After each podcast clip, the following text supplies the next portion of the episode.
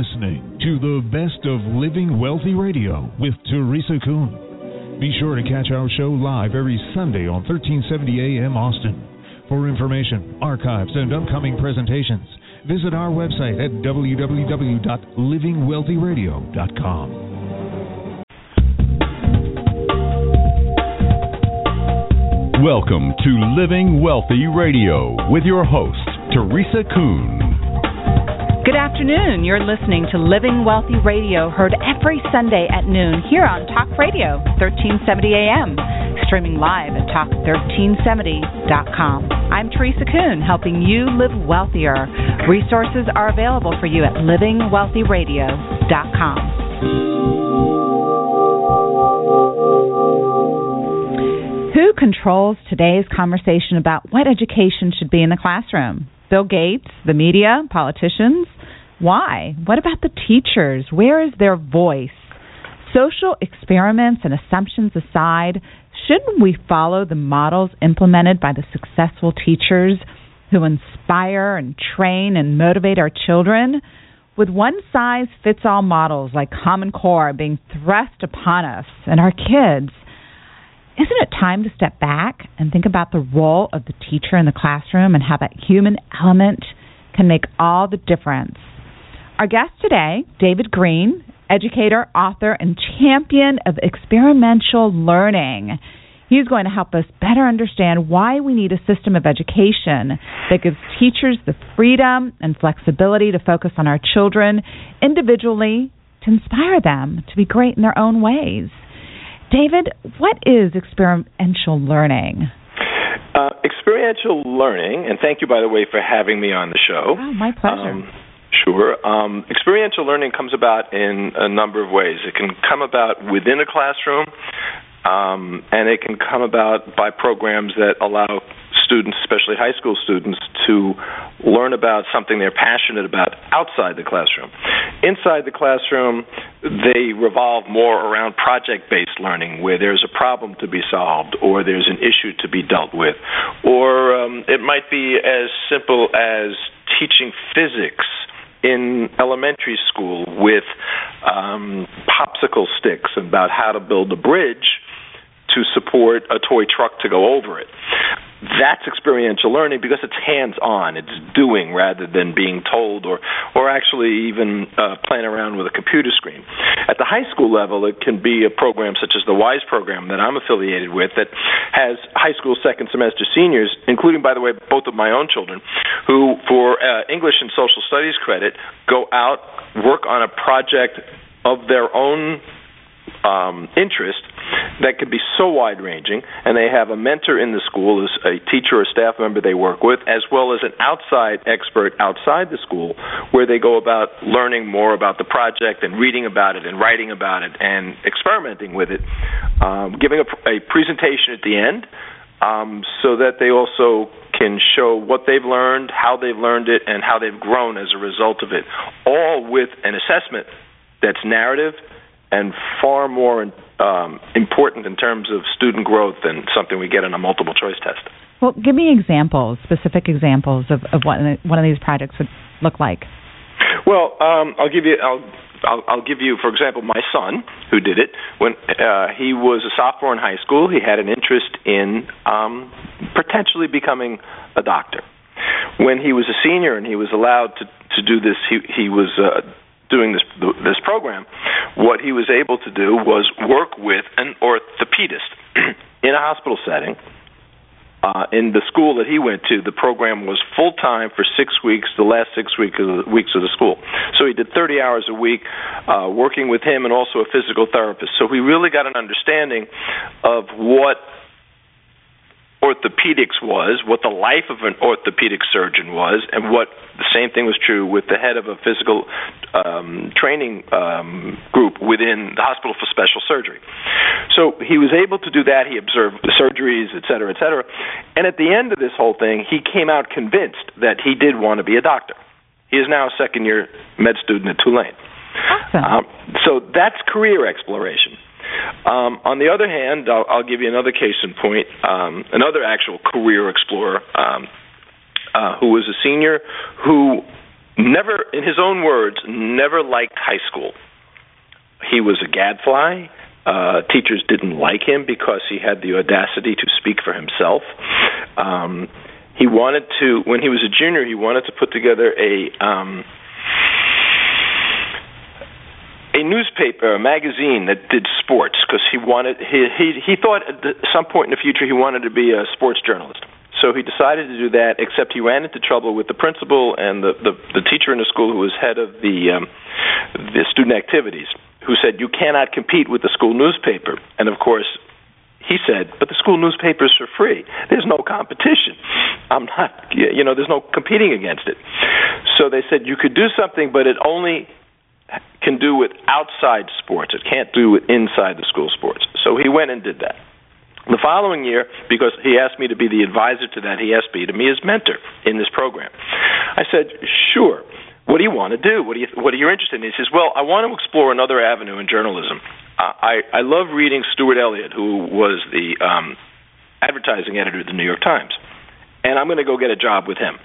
And I said, do you realize how hard that is? The New York Times barely takes college interns. He said, "Yeah, but I'm going to try." So he was very perseverant.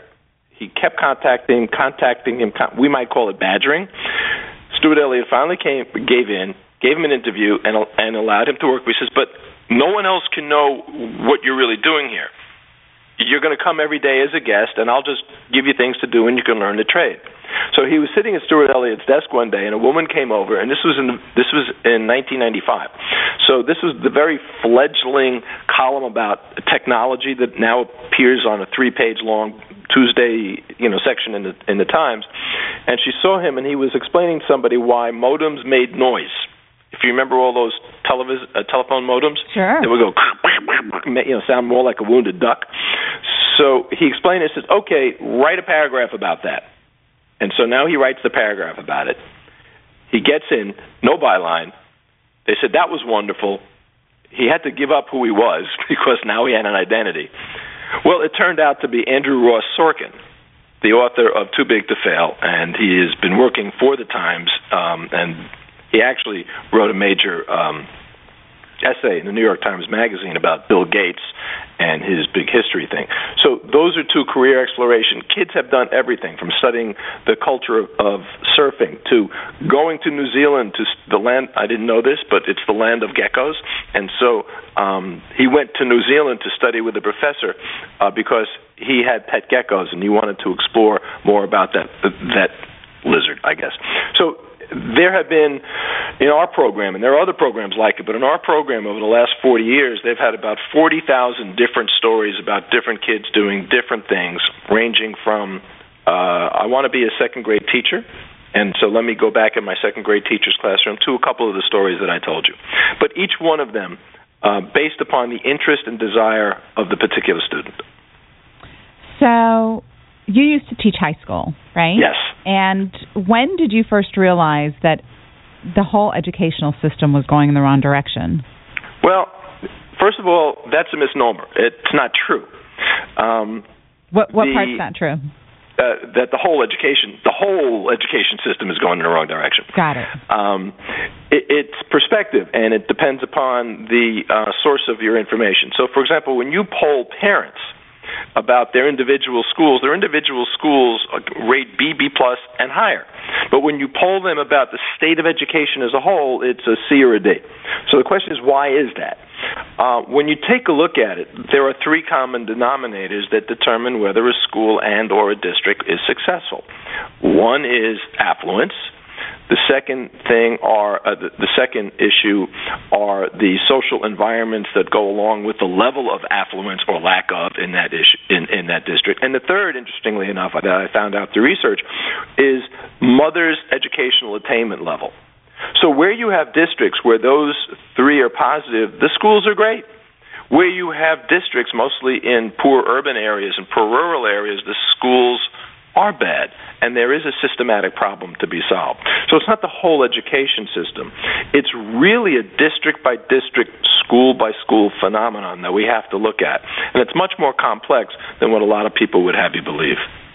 Well, isn't Common Core about um, centralizing and making every district, every school system look and operate and feel the same way? Well, that's see that is um, a response to the issue that I just said because not every not every not every school system needs to be uplifted. In fact, for many schools and many school districts, what the Common Core asks them to do actually brings down the standards that they have been working on. In New York State, that happens particularly because New York State has always had uh, a set of K through 12 standards, syllabi, uh, suggested curricula. Now, Common Core really is short for Common Core State Standards because legally, through uh, two uh, federal acts, um, the United States government, federal government, cannot, by law, create a standardized curriculum across all 50 states and its territories. Uh, so they don't use the word curriculum; they use the word standards.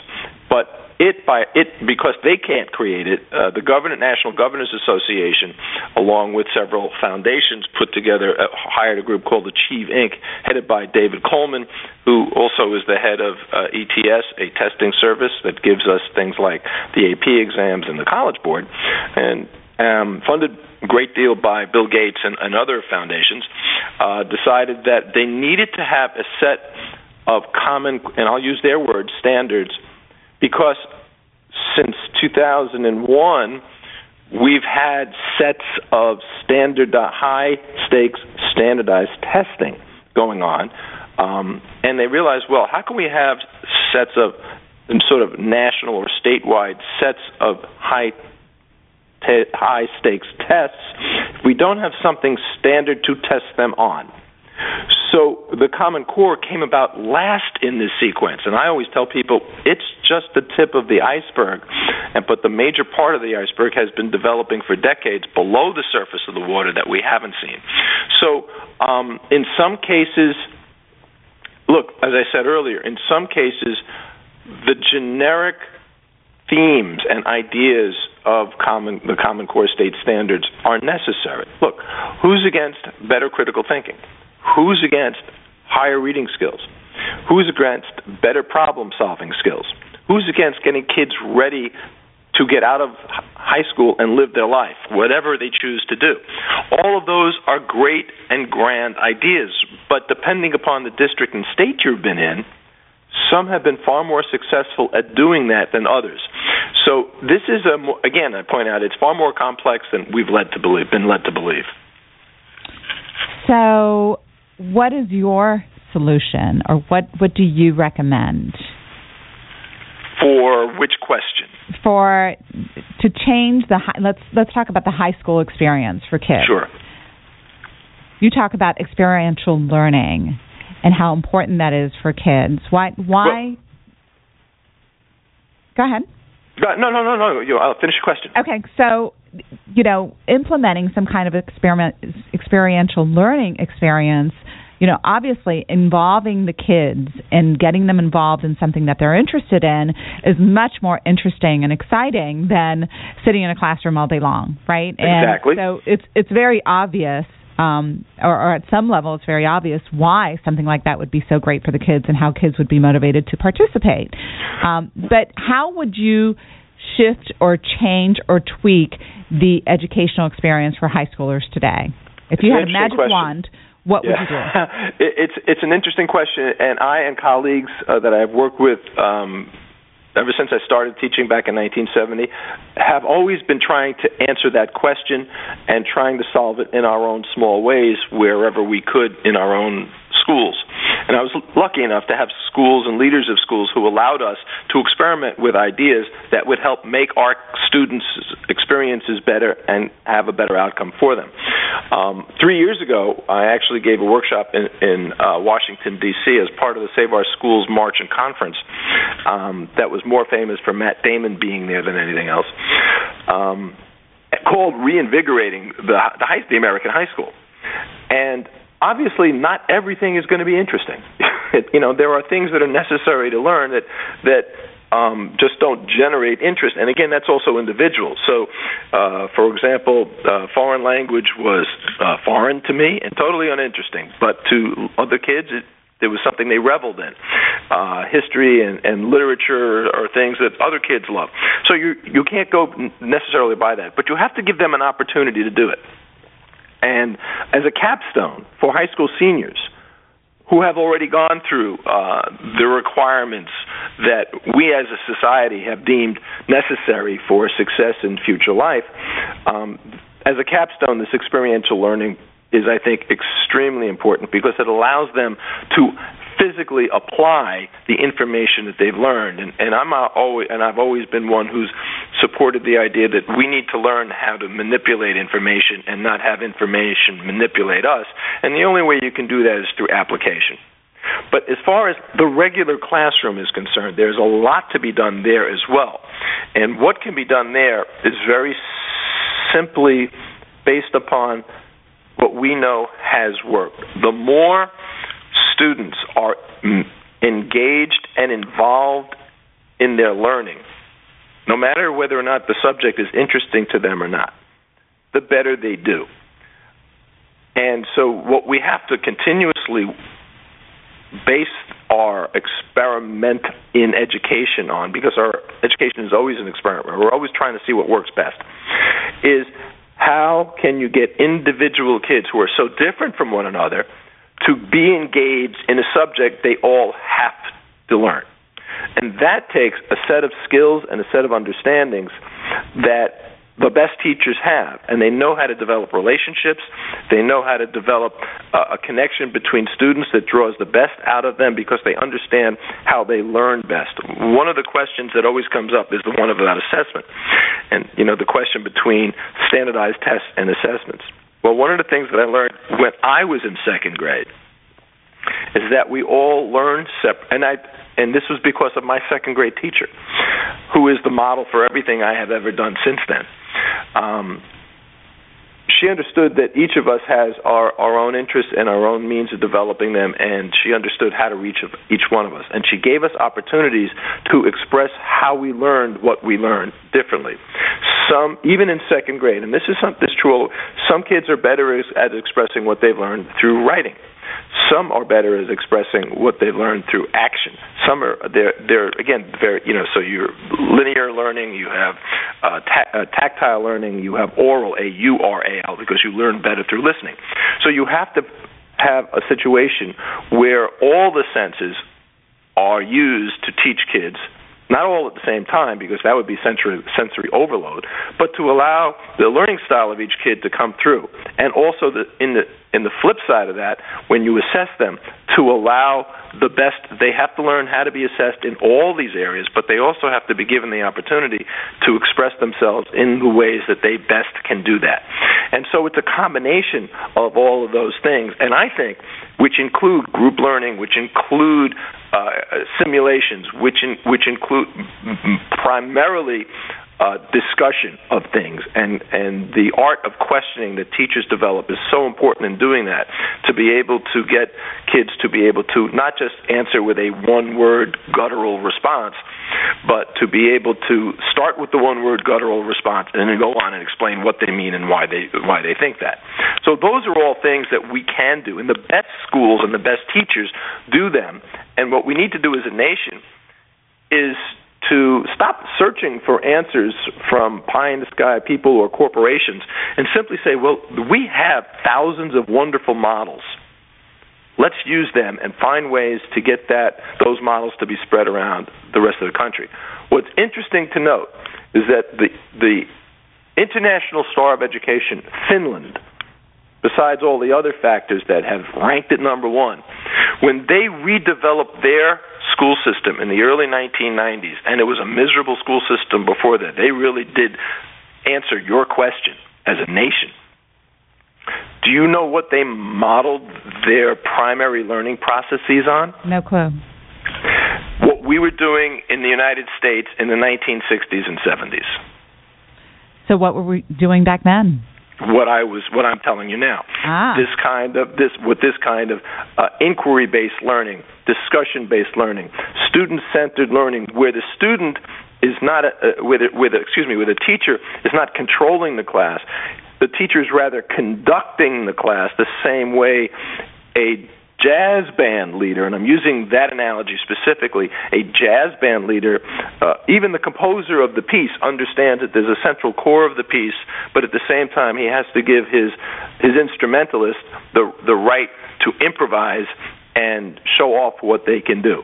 And that's in a nutshell the kind of stuff that the United States, many schools, many high schools especially, were working on. So is this in any way like the Socratic method of teaching? The, that's that actually one of them. That is one of that's one of the methods that is used.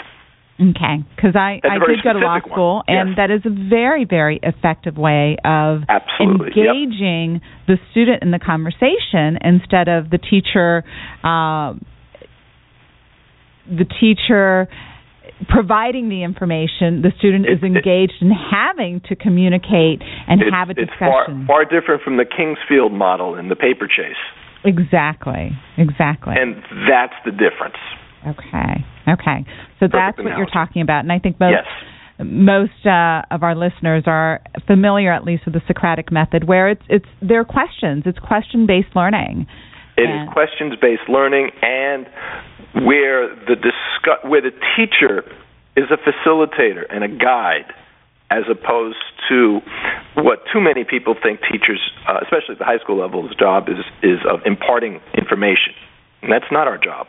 Our job is to allow kids to sift through the information, and just as a lawyer needs to, find the evidence to support your point of view or case, and then be able to present it in a means that's clear, understandable, and convincing. hmm Our guest today is David Greene, and we are discussing the role of the teacher in the classroom. Our kids are individuals, they deserve an education that recognizes this, and we'll discuss this and much more when we return from a quick break. This is Teresa Kuhn with Living Wealthy Radio.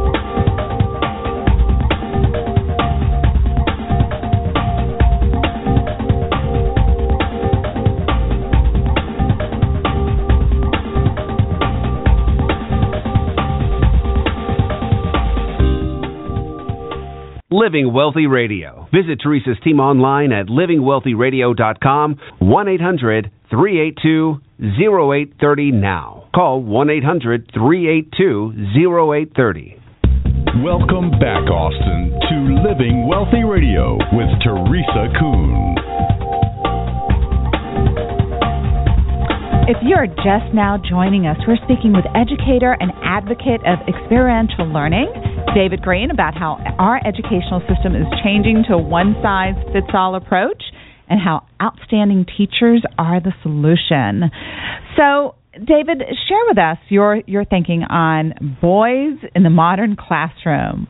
What is the uh, problem and why are boys failing? Um, it, it, this is an interesting thing, and, and actually, I started getting involved in this uh, because of a very personal issue. Uh, my son, who I mentioned earlier, is uh, now a second year med student. Uh, when he was younger, and he's one of those kids who's like the youngest in his grade because of his birthday. Um, so he had a little maturity issues because he was so young. Uh, we were getting calls from teachers. They wanted to test him. They thought he had ADHD. Da da da da da. da. He was disruptive, but he really wasn't. He was curious and and and uh, vocal. Um, as I was when I was in the first grade, when I, way back in the 1950s, when I was in the first grade, and my mother was called in because my first grade teacher wanted to have me tested. So this sort of bing rang a bell, and I was very curious about what was going on. So I started doing some research in the field. And um, this was right after um, the early 1990s push for uh, equity in schools based upon gender. Um, schools like uh, books like I think Raising Ophelia uh, were out there, and, and, as teachers, we were being taught or uh, through our professional development how to get uh, girls to come out of that sort of wallflower kind of stage that they were in, and to become more as assertive as as some of the boys had been. And all of that is absolute was absolutely necessary. And it was again part of the idea of individualizing. You have to understand what makes kids tick to be able to get them to be more successful. So i started doing some research in it. Um, I met some other people who were doing research in it, and uh, in the school district that I had, I was sent to um, a conference at Wellesley. It was a, a women's college who was doing a conference on the study of boys in schools. And so I presented some of the findings and basically got hooted uh, because their idea of the issue with boys is that you had to train them to be less like boys. Um, so I eventually, uh, somebody tapped me on the shoulder and said, uh, "Would you mind if I interviewed you? I'm writing a book." It was Christine Hoff Sommers um, who wrote the book "The War Against Boys," and so part of the uh, research I had done, uh, anecdotally, was included in the book. So I got even more interested and started to do more. So what I found, uh, to, to get to the question, is that basically we have and this is true just totally in education these days. This is one of the issues that we have to deal with, with as you mentioned earlier, this top-down approach. We have failed to pay attention to any of the sociological pedagogical and biological research. And so, one of the most consistent findings in research is that over the past not just 12 years, but 30 and almost 20 to 30 years, um, as schools have moved to teaching methods that favor more about how schools learn, more linear learning, uh, reading and writing, and, and kind of straightforward, and, and standardized test taking is part of that. And so uh, when they added that, they kind of looked at that and they said, well, at the same time we're doing more of this, boys seem to be doing more. Uh, uh, excuse me, boys seem to be far less successful and they're faring less and less well in school.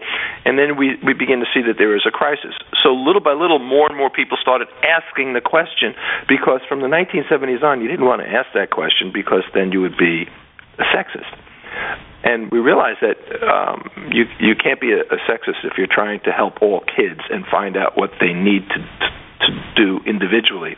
And if there are gender issues involved, then you need to be able to help girls in the way that makes them better learners and help boys in the way that makes them better learners. So other people jumped on board. Um, one of whom is a woman by the name of Peg Tyre, T Y R E, who wrote an article in Newsweek when she was a journalist there, and then went on to write a book, The Trouble with Boys. And I've spoken with her on sub- on this subject, and she always starts out everything by saying, "I'm a feminist, but I have two sons." And because I have two sons, I had to learn some things I didn't want to learn. And so some of the things that we've learned, uh, for example, and uh, uh, some some quick statistics, uh, recent studies, um, the the uh, this goes back, it's about 10 years, but the percentages are roughly the same. The rate of all male students graduating high school is about 7% lower than the rate of all female students. Can, and the you rate repeat that, of, please? The rate at which male students graduate high school is 7% lower than the rate at which female students graduate high school.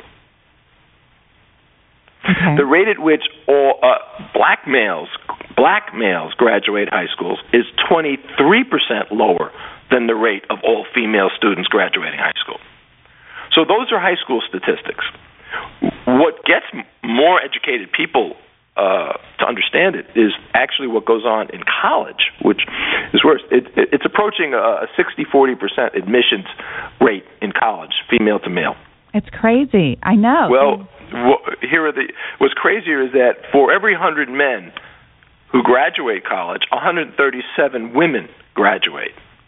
For every 100 men who get a master's degree, over 130 um, have grad have earned a master's degree. And the rates keep getting higher year by year, so that the, the rate at which I think the the chart this is this is done by the uh, by the by uh, by the U.S. Department of Education. Uh, by 2019, what they're predicting is that it used to be about a two to one ratio females to males graduate um, excuse me males to females graduating college uh, in the early 60s and they're predicting by 2019 that will have flipped a 2 to 1 ratio of women graduating college compared to men. So these these are these are statistics by by national standards, um, by by the Bureau of Labor, by the Department of Education, um, by by groups who, who are very reliable in their findings. And so what they've also found is that if you take a look at any high school, boys are greatly outnumbered in every extracurricular activity outside of sports. Um, by 12, they're twice as likely to have repeated a grade in school. Um, they are um, three times as likely to be diagnosed with ADHD. Ten times, and here's, and this is what actually started my hunt in this. They are ten times as likely to be referred for possible ADHD testing, especially in the early grades. They're five times as likely to commit suicide and three times as likely to be expelled. And the funniest one, although it's the saddest one at the same time, uh, and especially as we're now starting pre-K, universal pre-K here in New York in New York City, um, preschool boys are expelled at a rate of about four and a half times the rate of girls. Expelled from preschool. That's yeah. the kind of stuff that we're doing. So that when you take a look at it, and here I am, maybe the average boy of oh God, this is this is going to be um, hurtful to say, uh, 50 to 75 years ago, 50 is more likely. Uh, the average boy of, of let's say 50 years ago would be very likely to be diagnosed or referred to be diagnosed with ADHD today, especially if they were bored and gifted. So that's the situation we're facing, and um, th- this quest for standardization and um, prepping for tests simply has exacerbated the problem uh, even even greater than these statistics have shown. As as the mother of a son of a boy, right? And I've I've watched my son, and we've been we've used alternative educational methods for for my child because I learned in my studying that boys learn differently than girls. And right. in my opinion, and I'm not an expert at this, but in my opinion, the educational system is geared towards linear learning and really uh, geared towards teaching girls. That's girls, what the research has found fit very nicely inside a classroom, and they get along very nicely in your typical they're, classroom. They're, they're more emotive. They they get along with uh, adult women better, who are the predominant um, teacher, you know, staff teachers, especially in the elementary schools. They they learn to read faster. Uh, one of the interesting things in brain science that I found out, and this has been rep, this study has been replicated a number of times, is that when you look at the cognitive development and ability to learn to read. Uh, the average five year old boy, when compared to the average five year old girl, is more like a three and a half year old girl. And so they're asking this child who be- behaviorally, cognitively, and biologically is anywhere from, on average, a year to two years behind emotionally, socially, and cognitively to do these kinds of things at an increased rate where they're now forcing kids to learn how to read in kindergarten who are not ready. And what happens is they don't want to learn. They get frustrated. They they feel uh, as if they're failures. And what happens with boys more so than girls is they tend to fight or flight. And so they either fight or show some negative emotion, which uh, says, "Oh, you have to be referred," or they just withdraw and, and choose not to not which is often the case. Right, and that's so sad because at a very early age, uh, they become labeled and they internalize that school is not a safe, fun place for them. Yes. And they carry that forward for years. And yes. I mean, here's the proof, right? For for so long, and yes, it was necessary for girls to have the same opportunities as boys. Absolutely, yep. without a doubt. But I think no what's question. happened is that shift, right, has made it where boys don't feel welcome at school, and unless they're able to um, to figure out a way to fit into school they're left out. Yeah, and when we when we think about things in a historical manner, because I taught history and I'm a historian, and when I look back and I try to compare what's gone on through various um, ages of education in this country, when we now talk about in the 21st century the college and career ready skills, really aren't that much different. Um, for those people, we want to have leadership skills as opposed to those people we just want to be laborers. So we teach people to be obedient, to be laborers, which is what mm, this top-down public school system kind of thing is going on now. But the people who want to be leaders go to private schools, um, and they learn to to lead. And they don't have. And it, interesting, private schools and for those classes of people do not follow. They do not have to follow Common Core. They don't have to take standardized tests. They can still do freely the kinds of things that all kids were able to do in all public schools. So we're creating this two class system. And when we take a look at the, the one thing that everyone learned the one method everyone learned, male or female, males perhaps more, is the concept of apprenticeship. And what's apprenticeship? Experiential learning. And more and more, that's being taken away. There's in many kindergarten classes, you don't even have block time anymore because they have to learn to read faster, even if they're not ready. And boys, everybody knows boys need to move. All kids need to move, but especially yes. boys. They're just so, you know, large motor skill driven. Yes. And really, what we're having, and I know this, I, I work with money. I have a ton of clients that are single women who tell me they they can't find men that are responsible and that are at par with them. I mean, there yes. really is becoming, you know, this there's this this uh, I don't know how to say it this vacuum or this mm-hmm. this vacuum of men. We're failing our boys, I believe, at the educational level where it affects them for the rest of their lives. The the research again uh, actually shows that there are a number of studies. Uh, by the way, the UK and Australia are way ahead on on these things than than we are, and they have found that when they interview um, young women, late teen, early twenties, that is a common common statement that they don't have anybody that is their intellect. They don't have enough choice for uh, intellectual companionship, let alone emotional companionship. That's very sad. Yeah. And that's a Absolutely huge, is. huge problem. And I'm I'm thrilled for the girls. I mean, I'm one that's you know I have a graduate degree, I have a law degree, I I've got a successful business. Like I figured and, out and the girl so does part. my wife, and so does my daughter. They're both PhDs in psychology, Awesome. practicing psychologists. And our boys have figured it out, or we've helped them figure it out. But for the rest of the boys, the ones that are failing, and the numbers you were talking about, how it's becoming the the, the percentage of, of boys and girls, it's becoming greater and greater. I- see this as a huge society issue. It it is, and it's it's one that um, it, now I've been looking at this since mid 1990s, and it was just starting to come out a little bit more. But then, and more and more people began to see it, and it became a, a bigger an issue, and, and there a lot of a lot more stuff was written about it. Uh, Sommers books. There are there are a number of books on the issue. Uh, Peg Tyre's book, and a number of other authors have written on it. But now we have gotten so wrapped up in the other educational issues that that this is, this isn't even this isn't hasn't even taken a back door.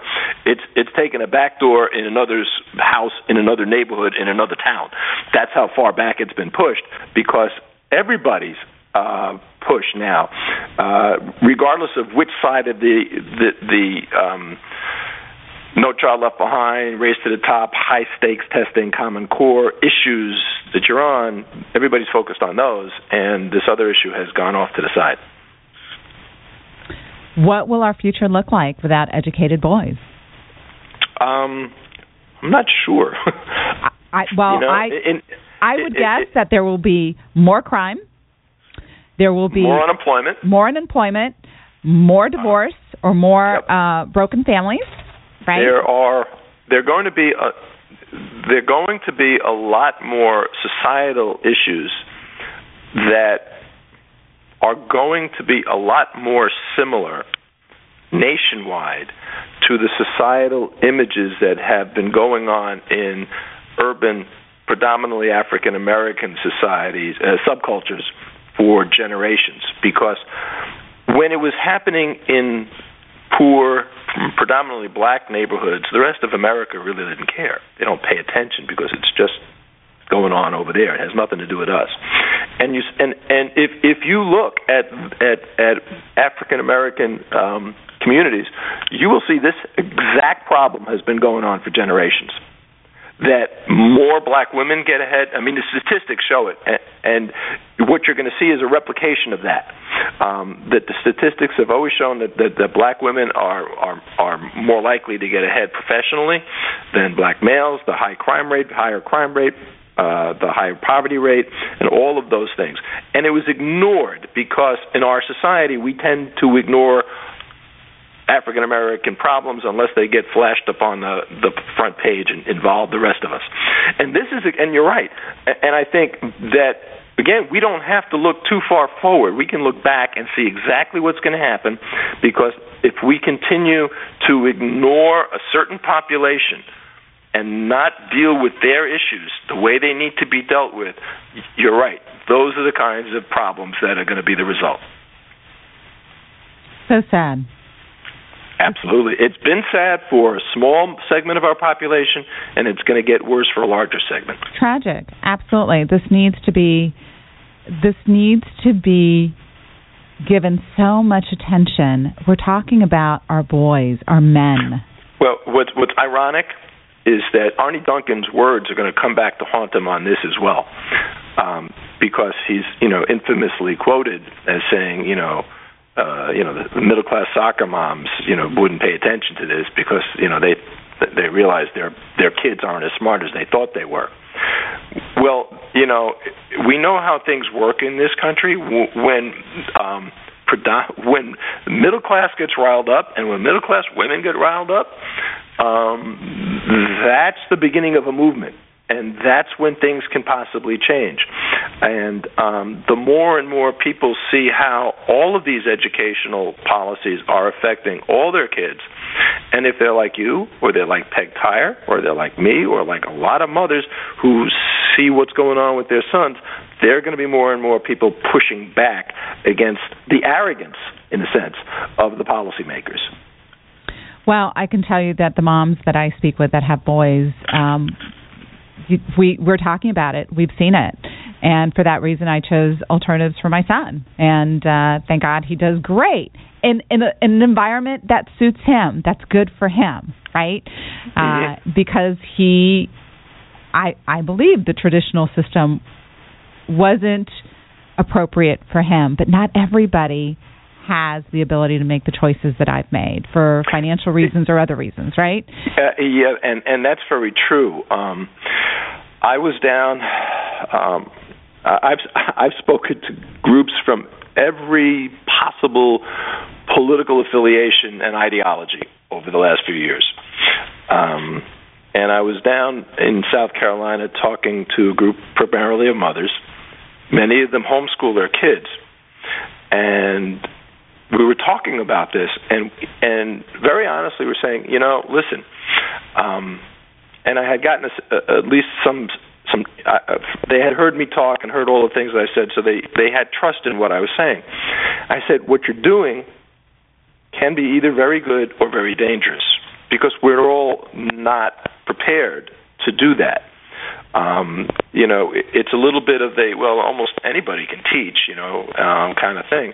So you're right. You have to have the right sets of circumstances. You have to be able to do it. Some of them, you know, y- y- this whole issue about charter schools go back goes back to a time again 20 years ago when uh, teachers and parents we're saying, you know, what if we work together to create alternative public high schools that can model the kinds of alternative alternative learning uh, means that can be then used by regular public schools. So again, back in the 1970s, a slew of alternative schools opened up, especially at the high school level, where kids who did not fit the traditional mold would be able to exist, survive, and thrive in a smaller alternative setting that fit their needs. And there are still hundreds of these alternative high schools all across the country. uh, that are part of the public school system, but have much more of a community based understanding of what works. And community means not just parental involvement, which is very strong in many of these, but also the students have a sense of being of owning their own community and having a voice in how the school is actually run. Incredibly empowering. Well, David, if I may impose on you what I think is uh, just such an important issue for you to discuss and keep at the forefront of the school systems, of the educators, of the parents, of really the politicians, those that can help shape the educational reform moving forward for our for our boys, and and not to exclude the girls. The girls right now oh, are doing great. You can't. It's right? Not, you can't. It's it's it's not an either or issue. It's a, how do you reach, and again, so whether you break it down by gender or learning style or economic condition or socioeconomic condition, what makes school work or teacher work or district work is the ability to understand how to reach as many kids as you can, understanding who they are and where they come from. Very, very well said. We have unfortunately run out of time, and uh, we will post a recording of the show on livingwealthyradio.com along with the link to your website, David. Thank you so much for joining us today. And, and let me let me add that if they want to hear more or read more about what I've done, they can get my book, which is called Doing the Right Thing: A Teacher Speaks. Awesome. And your website is dcgmentor.wordpress.com, and we'll also yes. have the link on the website. Again, thank you so much, David. Thank you for having me. Take care. Bye bye.